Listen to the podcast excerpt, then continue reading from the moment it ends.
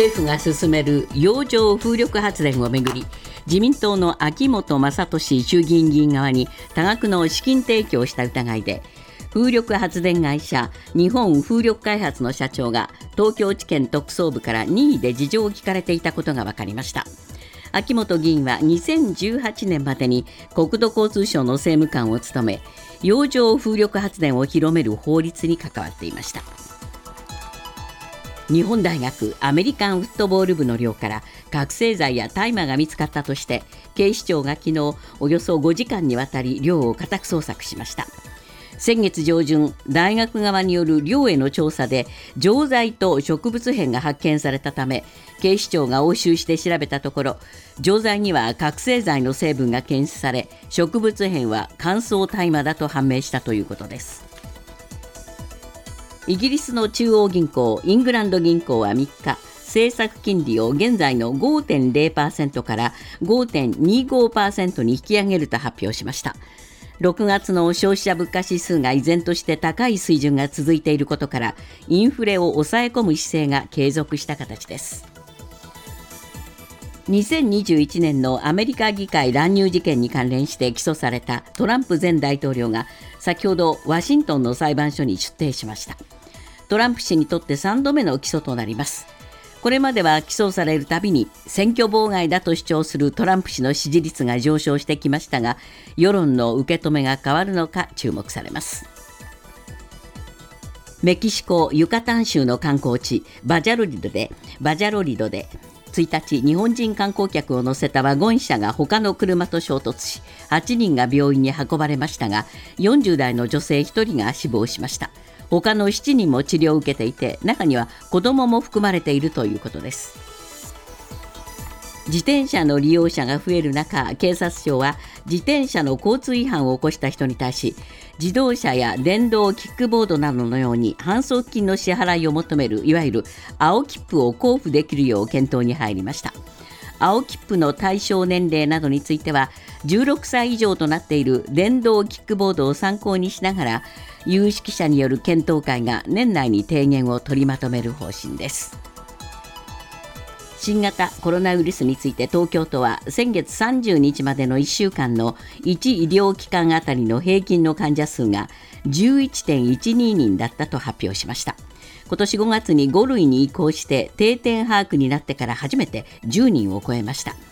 一方モデルナが公表する推計値では東京都の1日あたりの感染者数は8月2日時点で1万1602人となっています。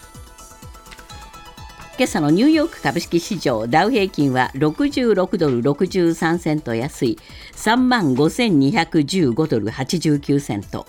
ナスダックは13.73ポイント下落し1万3959.72ポイントで取引を終えました。一方為替ですがドル円は1ドル142円51銭。ユーロ円は1ユーロ156円03銭で推移しています。続いてスポーツです。プロ野球は昨日5試合が行われ中日対阪神は阪神が5対2で勝ち先発のビーズリーが来日初勝利を挙げました。巨人対ヤクルトは巨人が2対1で勝ち先発の戸郷がリーグ単独トップの10勝目。広島対 d n a は0対0の引き分けです。パ・リーグオリックス対楽天は楽天が9対1で大勝。ロッテ対日本ハムはロッテが7対5で勝っています。ニュースズームアップ。警察庁は昨日自転車による比較的軽い交通違反について自動車と同じようにいわゆる青切符による取り締まりを行う反則金制度の導入を検討すると発表しました。自転車に乗る人たちの交通違反や事故が急増する中で実効性を伴う取り締まりにつながるのかが焦点になっています。ニュースズームアップ。自転車の違反にも反則金導入へ。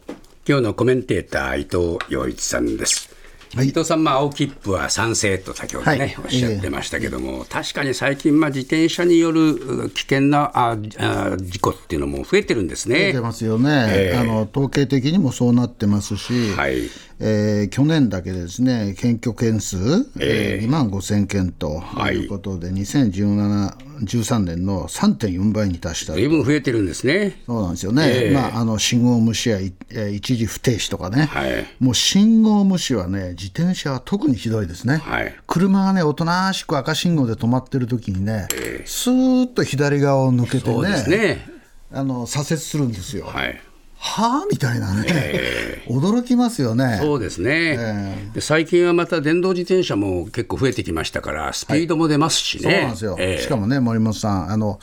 タイヤが太くて、はい。あの、とても自転車とは言えないような、バイクでもでかいと思えるような、製品名としてのはムーブっていうらしいんだけど、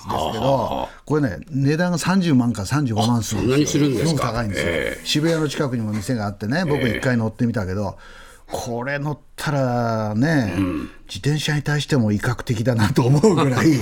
巨大でもそれ自転車の分類なので、場合によっては歩道を通れますよってことになるわけですよ。そうですね。そうするとね僕は本当に自転車はね、えー日本の道路交通事情の中では一番の問題だと思いますよね。そうですね、まあ、今回、そのお青切符ということになるわけですが、ええーこれあの、赤切符とかいろいろあるんですよね。え今はね、えー、2つあります、ええ青ぷ青切符が今はないので、今は自転車の取り締まりについては2つのやり方があるんですね。一つは罰則を伴わない専用のカードを使った警告。はいまあだからサッカーでやイエローカードみたいなもんですよね。イエローカードみたいなもんですねであれ、ねあの2枚になったら退場になるじゃないですか。はいあのー自転車の警告はね、ならないですよ。ならないですね。もらうだけですよ。はい何の意味があるのかっていうことですよね、警告、そうこれが一つあって、はいもう一つが赤切符ってのがあるんですね。はい今度赤ですね。はいはいえこれはですね飲酒運転など悪質な違反に対して交付されるもので、ええ刑事処罰の対象になるんですよ。はいでもね、これはね、見たことないですよ、僕ね。あとね、警察官がその場で止めて、これこれあなたはこういうことやって、こういうことやってって言って、手続きするのは40分から50分かかるって言うんですよ。で警察官も忙しいからやってられんと。えで、あのー起訴すすればですね、ええ裁判所が罰金などを課せれるんですが、実際に起訴されるのは1ないし4%。だからほとんど要するに、そのなんていうのかな、実効性がないそうですね。対処方法になってるってことですね、今はね。はい、じゃあ、これじゃだめだっていうんで、今度は青切符にしようかと、こういう話ですね。で青切符、はい。はい、森本さんも記憶があるでしょ、青切符もね。いや、僕もね、まあ、ちょっと、あの、なんだ、車線変更禁止区帯でね、えで、よく赤坂見附でやってんですよ、あの、じーっと見てね、赤坂見附の交差点で、それでね、あれはね、降ってきて、あ今ちょっと超えてましたよって言われて、六本木でもやってますよ。六本木でね、大体ね、車線変更違反はい6000円なんですよ。あれはね、はいまあ、はっきり言って腹立ちますけど。そうなんですよ。でね、いてててと思うと同時にね、あやっちゃったよ、またこ車線。変更禁止のね、またね、あのラインがね、長いんですよ。そうなんですよ。遠くの方からさ、さすがなんか怒りがこもってます。まあまあ、これはいいや、別の話だ。いやだからね、だから青切符ってあるじゃないですか、はい。あれ結構有効なんですよ、いや運転してる人間にとってね。いててと思うので。ね。どういうことかっていうと、それを自転車でもやろうと、ええ。だから自転車乗ってる人が本当に信号無視とか、徐行せずに歩行歩道を通行したとか、ええ。一時停止のあるところで停止しなかったとか。はい。もっとひどいには酒酔い運転とか、右側通行、これこれも多いですよ、はい。大きな道ではね、平気で逆走してますから、自転車。だからそういうことやったら、君、青切符だよと、ね金額。切られて、反則金を払わなきゃいけないってことです、よね。まあ、値段はね、まだこれから検討するんでしょうけれども、はい。まあこれもお実際にあの3000円歩行お受講金あの義務違反3000円とかっていうふうになって、はいまあどうなんでしょうか、はい。あーこういうお金でもって、えー少し規制をしようと、うん、ちょっと悲しいけどね、やる必要ありますよね。やはり効果はこういう方がはっきりするかもと思います。しれませんね。今ね、電動キックボードについては、え歩道徐行義務違反、これはね、ムーブとかにてもう厳しく適用してほしいんですけれども、これで3000円があって、信号無視が6000円なんですよ。まあえーキックボードにそう反則金があるのに、自転車反則金ないじゃないのかおかしいよねおかしいということもあるし、あのー一番厳しいのはですね、携帯電話使用等違反で、いわゆるながら運転を近隣のキックボードの人がやった場合ですよね、えこれ1万2000円なんですよ。はいはい。で自転車もやってますよながら多いですよ。そうですね。危ないですよ、あれ。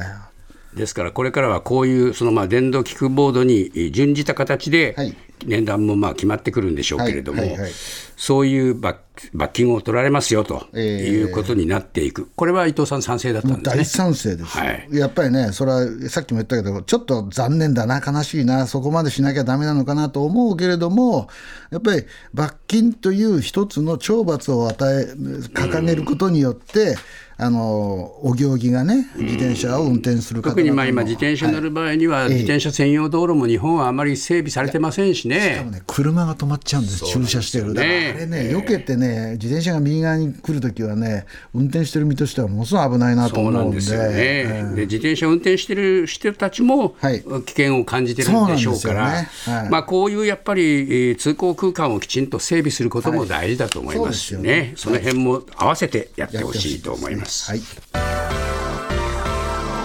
ニュースズームアップ。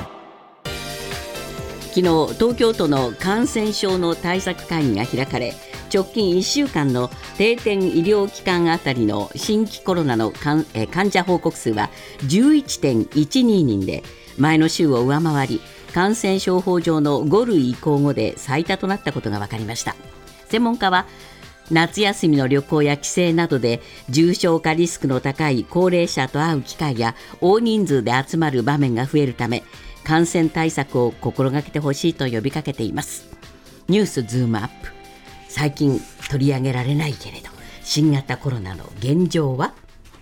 まあ、じわじわじわじわと増えてきてるということはですね、い、ろんな数値でも、ね、分かるんですね。そうですね、ええ。あのモデルナっていうのがですね、はい。あのワクチン製造会社なんですけれども、あの5月8日の全数把握終了後も、ずっと、あの1医療機関あたりのですねあ推計をずっと出してま医して。療機関じゃなくてですね、はいはい。全全国でですね。そうですね、えこれはモデルナサイトの推計値では、5月8日時点では2466人でしたと、で一方ですね、最新のデータ、これ8月2日のものなんですけれども、推計値はなんと1万1602人。ええ4.7倍と、はい。い、うことで、東京の場合ね、ね。こういうふうになってきますから、やっぱり相当増えてるなということですよね。でこの数字はあのは今年1月の第8波の時と同じくらいであるということですね。ね。はい。でまあ、あの東京都が発表している形でいうと、直近の1週間で定点医療機関のね、推計値ですけれども、11.12人という、これ、まあ、2桁になったっていうのがニュースになったわけうん、そうですね。ですよね、もうかなり増えてますよね、はい。まあ、あの神奈川とかですね、後でいくつかの県言いますけど、もっと多いんですよ、実はええね。はい。で60歳以上を見てみると、あの定点医療機関あたりの患者数は1.8、60歳以上は1.82人ということで、前週の1.34人からおよそ3割増加と。はいいうことで、あと7月31日時点の入院患者数は1757人で、6週前あの連続で増加と。やっぱりこれ増えてきてるなということになりますね。よって、ええ。あの賀来さんってよくテレビに出てくる人いるじゃないですか、はい。東京感染症対策センターの所長の方なんですけれども、医療あ救急医療に負担負荷がかかっていると、医療提供体制を注視する必要があるというふうに述べてまあ、ますよ、注意を呼びかけているということなんですが、